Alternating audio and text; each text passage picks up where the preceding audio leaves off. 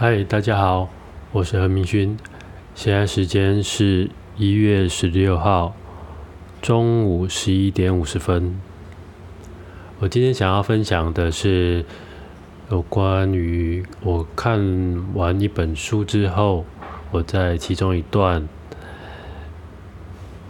我想到的一个想法。那这本书叫做《初心》。他是一位蛮有名的厨师，叫江振成。那这本书是，嗯，二零一三年的时候出版的。那我是最近因为朋友介绍，在 Netflix 上面看到他这位厨师的纪录片，然后就。看完之后就开始去，我还蛮欣赏这位厨师的，然后我就开始找他的有关他的书啊，他的采访，他的影片，然后就都找得到的，我都会想办法去多认识一点。我觉得还蛮喜欢他的面对他职业上的一个态度。那我要分享的这一，最让我有有一些感触的这一段，它是在这本书当中的第两百六十六页。它这段的说明说，它的文字是这样子的：意志力虽然是一种没有形体的信念，但这股信念却比金钱。比物质来得深不可测，强而有力，而意志力的淬炼，就是从挫折学习中一点一滴累积出来的。这是属于我们的一套挫折学，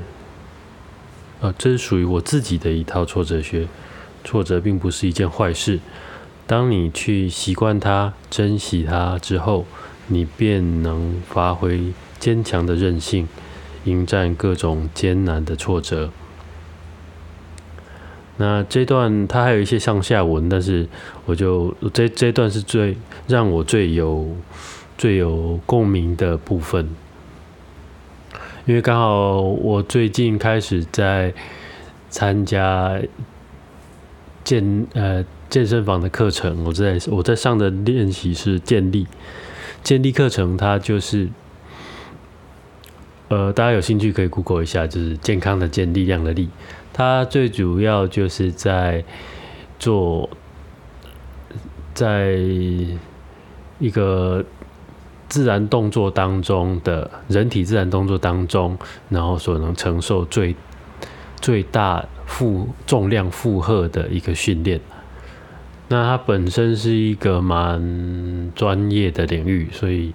嗯，大家可能 Google 会比较。看的会比较精准一点，我我描述的就只是我个人的经验。那就我的理解就是，他这个训这个建立这个训练呢，它最主要的就是要靠一个很大的重量，然后压在我们身上，然后在这个动作状状态下，我们还可以做一些自然动作。是自然的，比如说提起来啊，或者扛起来、推起来，这些就是一很很人体自然的关节动作。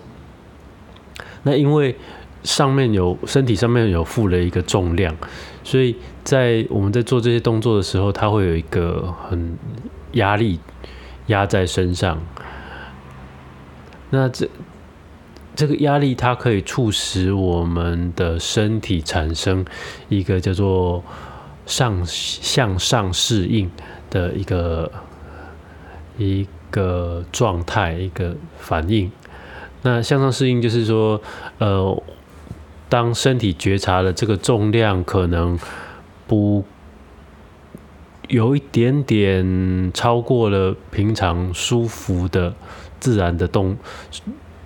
呃，还还算就是轻松的状态以上的话，身体会开始。警觉到，那身体需要增加他的肌力，或者是呃神经的连接性、反应种种的，然后让整个状态可以去维持，去符合在那个当下所承受的那个压力跟重量。那当然，它这个东西是必须要渐进式的，不可能一次就是一百公斤上去，就是它是要从最一开始的嗯自自己的舒适范围内，然后慢慢的往上加，但是它的重点就是在过程当中需要不断的不断的把重量加上去，不然的话，你永远都是，比如说，如果你能呃，比如说深蹲五十公斤，那永远都在蹲五十公斤。比如蹲个十年，那它就是维持在五十公斤，它并不会有任何的太大的变化。那想要得到有向上适应的这个结果，那他就必须要把重量往上加。那加的过程当中，就是也要去觉察自己身体的回馈反应，因为有时候突然加太多的时候，呃，身体可能就会。反而是退缩了，那它那个效果，那个向上适应的那个身体的学习曲线反而会掉下来，那就是训练的效果会不不没有那么效率不会那么好啊，所以那个重那个重量加的，比如说加的重量啊，加的次数，它都是需要被精确的定义的。那每一个人的状态都不一样，所以建议如果有兴趣的同学、有训兴趣的朋友，如果你想要参，你想要试试看这样子的运动的话，这种练习方式的话，呃，建议还是一开始还是先找一个有经验的教练会比较好，因为这个，因为他需要加一个。超出舒适以外的重量，所以它很容易在在在数、在次数、在重量，甚以及在你在动作的过程当中的正确性，它都必须要非常的精准，不然的话，非常容易的受，非常容易受伤。我觉得这个运动还蛮有趣的，因为。可以，因为它的过程当中很多东西都是可量化的，所以在运动的过程，在在训练的过程当中，就是可以可以看得到那些变化，以及同时可以感觉到身体真的在适应、在习惯，以及找到一个正确的运动动作的角度、跟姿势、跟跟发力的用力的方法。因为用对的方式跟用不对的方式，它会有很大的差异。就是如果你动作不对呢，它的、你的、你的、你的用力的效率就会很差。就是你虽然同样都很用力，但是但是没有办法去去把那个重量扛起来。但是如果你用对的方式的话，那个重量就会。还蛮轻松的，也不能不不能说到很轻松，但是你可以察觉得到用对方式跟用错方式之间的很明显的差别。那为什么会提到这个？就是我觉得这也是在我们在带正念练习当中的时候，在带正念课的时候非常注重的东西，就是。就是呃，我现在讲的是 NBSR 当中的正面，就是我们会在课堂上教一些基本的正面练习的方法，然后但是蛮大的部分还是学生会成长，最主要都是在于他们在日常生活当中的练习。那日常当中的练习是什么呢？就是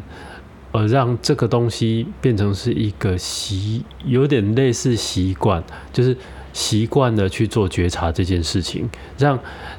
让这个东西变成是一种你很容易的提取出来的能力，就有点像是你现在想要，呃，一只手把你的包包提起来，应该是不困难的，因为你知道你怎么用你的手，你知道要抓包包的哪里，然后你知道要怎么用力的把它拿起来。那这个东西全部都是在你的意志范围内，就是你可以控制它的。那同样的，我们也希望，呃，学员可以在透过练习的时候，天都透过正规的呃正念练习的，可以得到控制，或者是呃变成是一种能力。所谓的控制是指说能能力的展现本身是一种控制，但是但是展现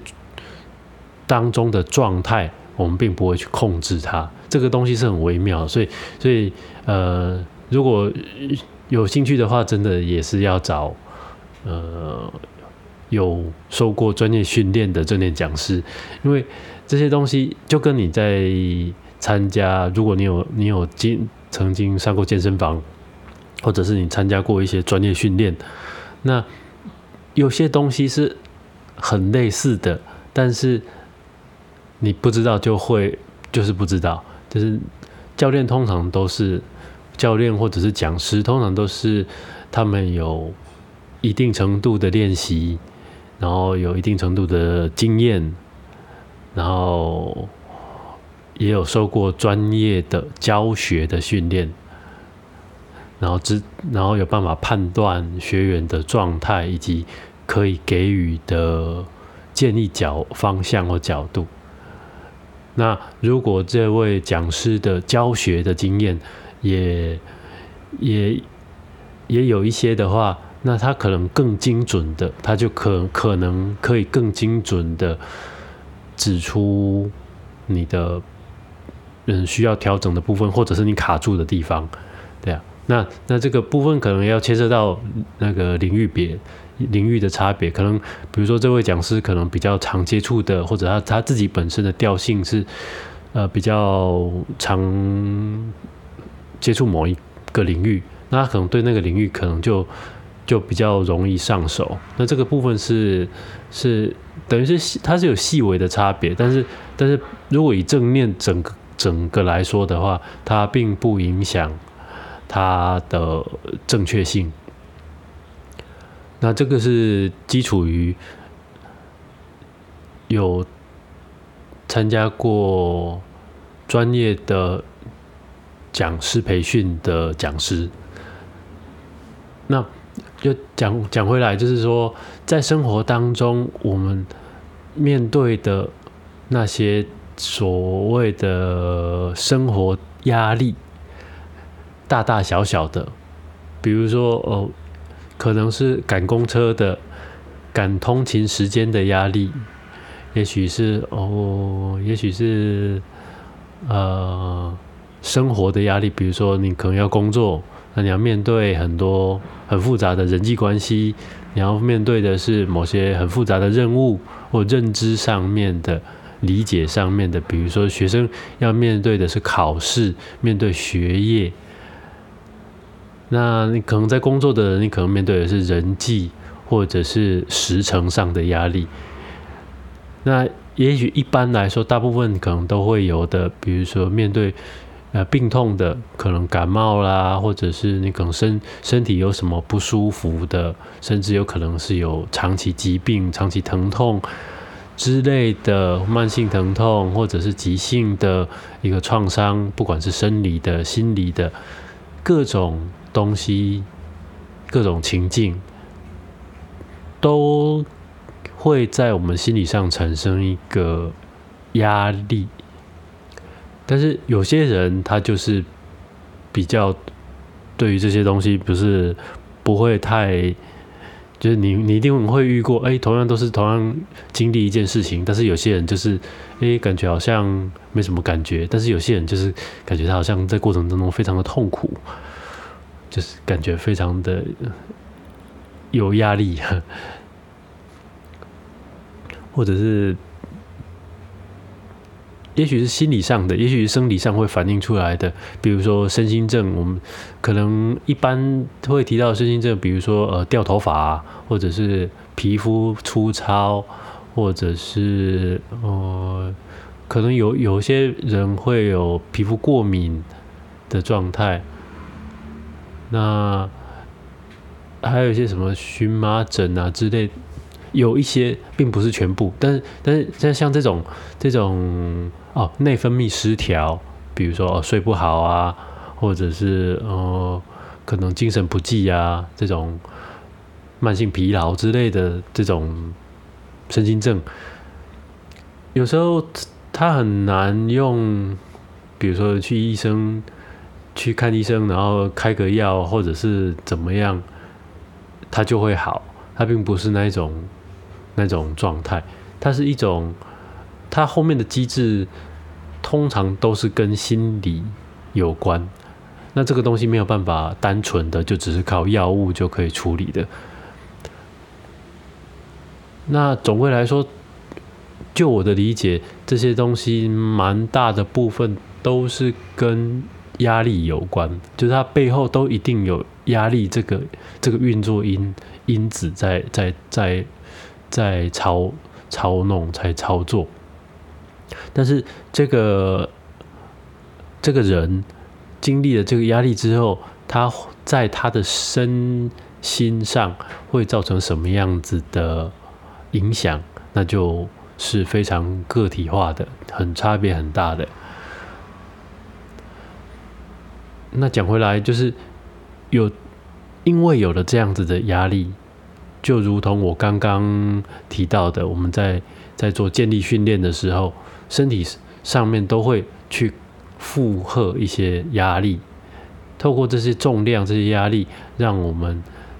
去达到向上适应的一个结果。那当然没有很重要的，就是我刚刚花很多时间提到的，就是除了不止把身重量压上去，你还要有。有呃合理的一个训练过程，就是你不只要有正确的一个时程，而且你还要有正确的观念、想法、技术，它才有办法成为是你的呃帮助你身体更加更加变得更好，或者是我们叫呃健康促进。的一个状态，嗯，那在心理上面，就是我们讲的正念这个部分。当我们讲正念的时候，不单纯只是讲心理，而是包含它是实际上是身心的一整个区块都包含在正念当中。那这个压力放在，比如说生活的压力，比如说你可能哦。我在想，比如说举个例，你你欠朋友一千块，跟欠朋友一千万的，那个感觉应该是蛮不一样的。对，这当然取决于你的收入。但是，但是一般来说，就是一千块的压力一定远小于一千万。那那个那个压力，嗯，这种东西很难在。在生活当中被被呃规律的计划好，就比如说哦，我我我现在要承受多少的压力，然后我现在去创造多少的压力，来来来达到符合我的向上适应。这个东西是有点困难的，因为生活当中的压力，呃，通常它会是压力，也都是因为它是不可预期的。那当然，我们的生活当中，嗯，你不会天天都遇到那一种，就是。满满积分的压力，就是你不会每次一出门马上迎面而来的就是一个就是生死交关的那一种压力。因为人生活当中就是许多小小的、许多小小的，然后偶尔来几个比较中的，然后偶尔来一两个比较大的。那这个时候呢，就是。我们如果有规律的做正念练习的话，我们比较容易在面对压力的时候，我们比较有，第一来说是有比较明明确的、明显的觉察，觉察到自己的身心状态，然后知道自己有压力，然后感觉压力大概是在几分，比如说一到十的话，可能是一分、三分、七分，或者是十分，或者十一分、十二分，然后在。你能判断自己的状态的时候，你就可以去，呃，透过正念的方式。当然，这个部分的话，就有很多种用法了。比如说，呃，正正念通常是我我我们的做做法建议就就会是停留在呃观察身心的交互状态，然后试着去呃感受，试着去觉察，然后。通常在这个过程当中，会比较容易的找到，呃，比较相对来说比能比较稳定的状态。那在那个状态当中，去找到更好的去应对这些事情，对面应对这个世界的方式或角度。那这个这这是一个方法。那当然也有也有一些人是会应用其他的。的的方法，比如说，他可能是应用正向的正向心理学，或者是正向角度，或者是他可能用的是可能跟灵性相关的了，他可能便是他可能会，或者是说他可能用的是呃认知相关的方法，那这些是。就我的角度来说，我会觉得这些这些方法都都很好。就是我的认知是，只要它有效，它的结果是有效的，而且不会有太不会有呃明明显的或者是一些可能会有的后遗症。那我觉得那些只要在在可以理解的状态下。可以善巧的去使用这些方法都很好。那在这在在进行这些面应对方式的时候，之前第一，我觉得第一个比较重要的还是保持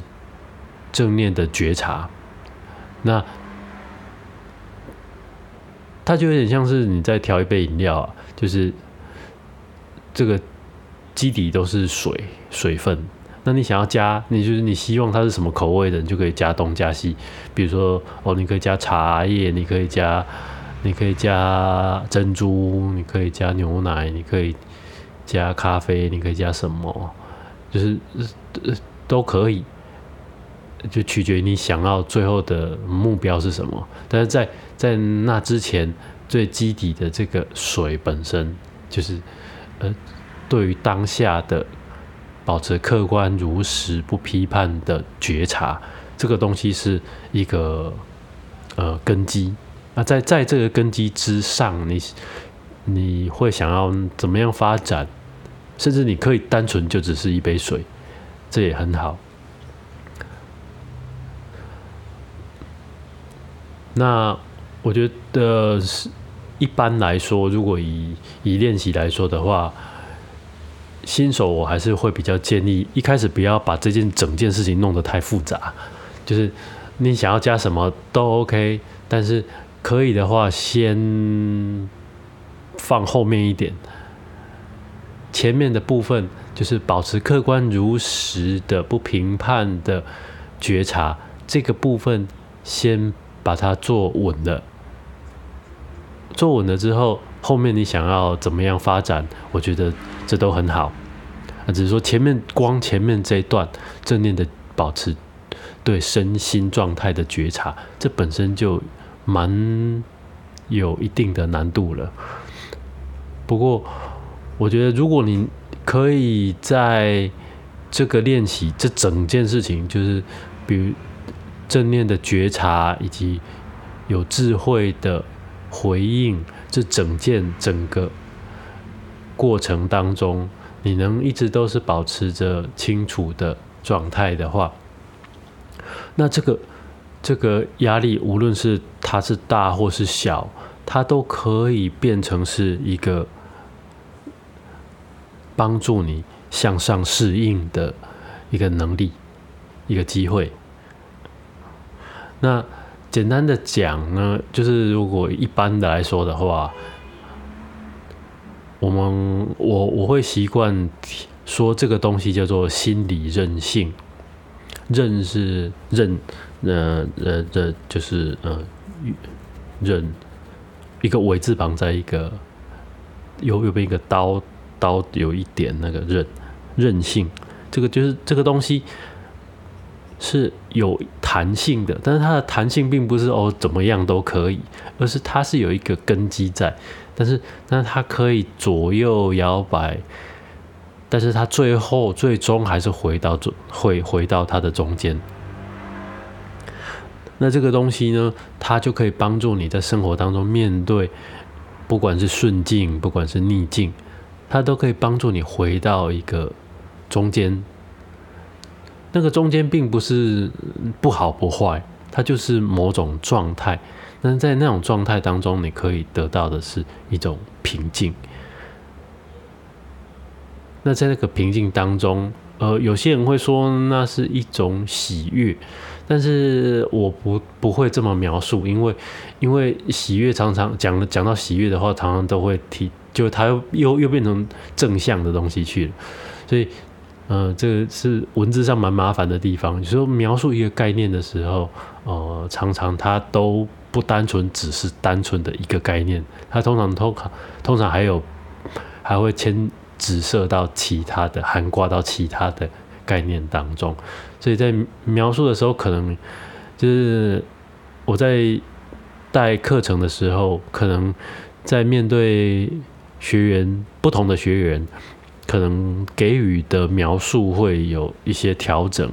或者是一些补充，但是因为他可能在他的状态，在他的认知，就是我跟这位学员互动的经验当中，我可能。认知到他的理解可能是会有某种倾向的时候，我可能会做适度的调整，让他让他是呃比较贴近我想要讲的东西。那这个东西就蛮蛮蛮有挑战，因为你必须对学员有一定程度的了解。那他也很挑战讲师自己及时。及时发挥的，就是现场临场反应的一种能力。当然，很重要的一点就是，呃，这个讲师本身他的练习有没有足够到可以去分享这些内容，就是这也是非常重要的，甚至可以说这是最重要的，因为因为这个东西才是真实的。就是讲师如果自己没有没有经验过那个经验的话。那他讲出来的东西就只是纸本上或者是讲纲上面的东西，那这种东西基本上就效果就不大，因为他就看书就好了，你看看书就能看得懂的东西，那就不会就不需要透过人来阐述。那这个东西就是两，我是觉得最主要就是两者之间的差别。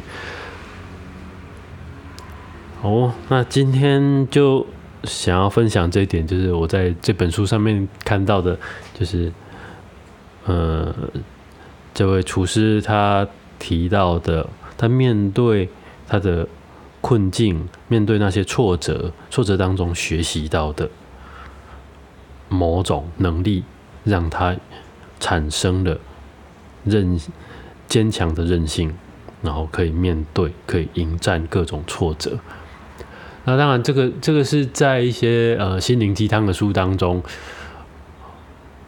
都会描述到的呃片的的的一些内容。那这种东西是蛮鼓舞人心的，因为你在在在这在这些人的经故事分享的时候，你可以看到生命的可能性跟机会。但是。看完之后呢，它能不能变成自己的东西？这个东这这两者之间有一个很大很大的鸿沟，就是从文字、从别人的故事要转换成自己的经验，然后变成自己的故事。这个过程当中是需要透过一些引导和练习，而且要有意愿的进行这件事情。所以，它并不是说，呃，你可能，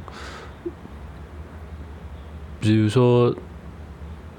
呃，你想要看起来很帅，那你可能就是花点钱，然后换去请人帮你帮你挑衣服，帮你可能做做一下造型，你就可以达到某种程度的帅。你只要把钱投进去，然后你就可以别人帮你做好这件事情。那你只要接受这些结果就可以了。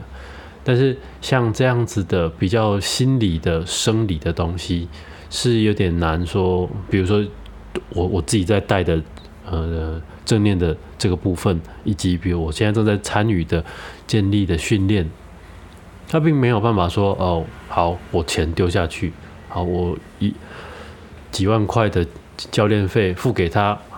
然后他就可以给我。我想要的那个结果，这是不可能的，没办法。他必须还是要透过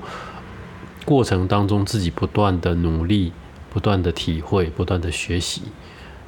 才有办法变成真真实实自己的东西。好，那今天就分享到这边。啊，就是最近看书。的一个经一个想法，那如果有机会的话，再分享一些关于书的内容。我最近看手上有蛮多书堆积着的，然后好，因为没有什么时间看，就是每每周安排的是生活。都有一点，有一点紧，所以很难说好好的静下心来看书。我觉得这也是需要调整的部分。呀，就是生活，就是不断的去体验，不断的去调整，然后找到那个在那个片段当中最适合自己的步调。嗯，那也希望。在听这个音频的各位，在听音频的你，可以找到最适合自己的生活步调。谢谢你的时间，下次再见。